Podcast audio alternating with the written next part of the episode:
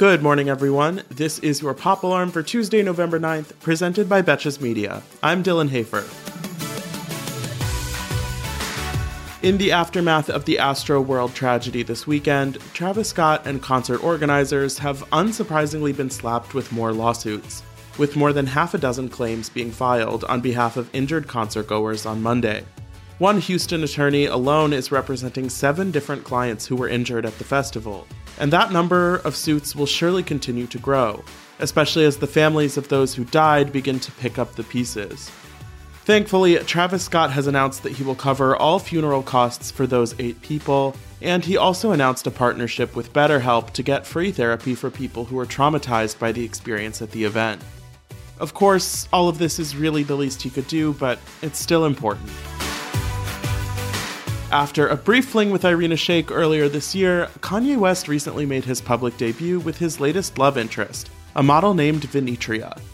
They were sitting together at the first basketball game for Kanye's new school, the Donda Academy, which is named for his late mother. I would tell you more about Vinetria, but honestly, we don't know too much about her, other than the fact that she's gorgeous and she once called Travis Scott annoying on Instagram. Love that for her.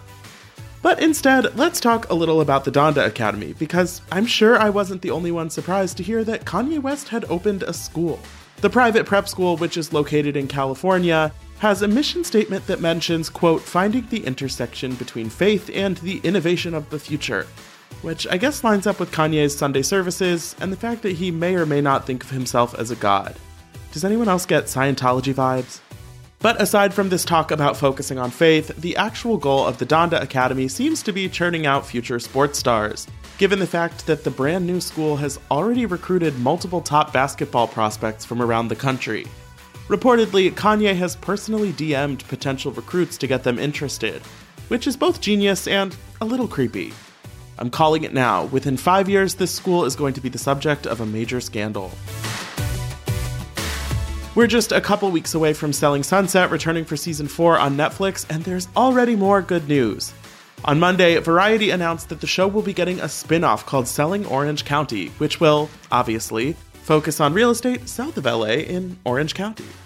Jason Oppenheim will star in this show as well, and the first season will follow him as he establishes a new branch of the Oppenheim Group in the OC.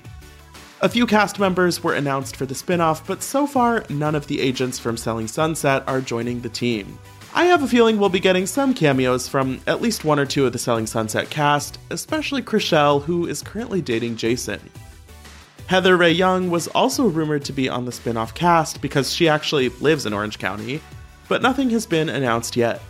Filming for the OC spin off started recently, so it'll be coming to Netflix next year, along with Selling Sunset Season 5. Can't wait for more hot people pretending to fight in expensive houses.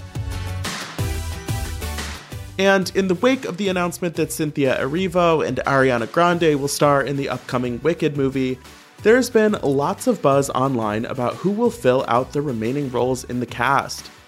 So far, no real favorites have emerged, but the internet has decided on who they don't want in the movie. A Change.org petition titled Keep James Corden Out of Wicked the Movie has amassed nearly 50,000 signatures, which seems like enough to sway a major movie studio, right? Let's hope so.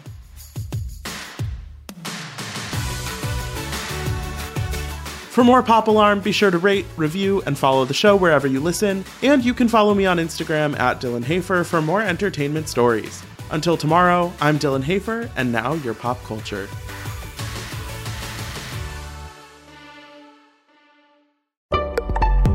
Betches.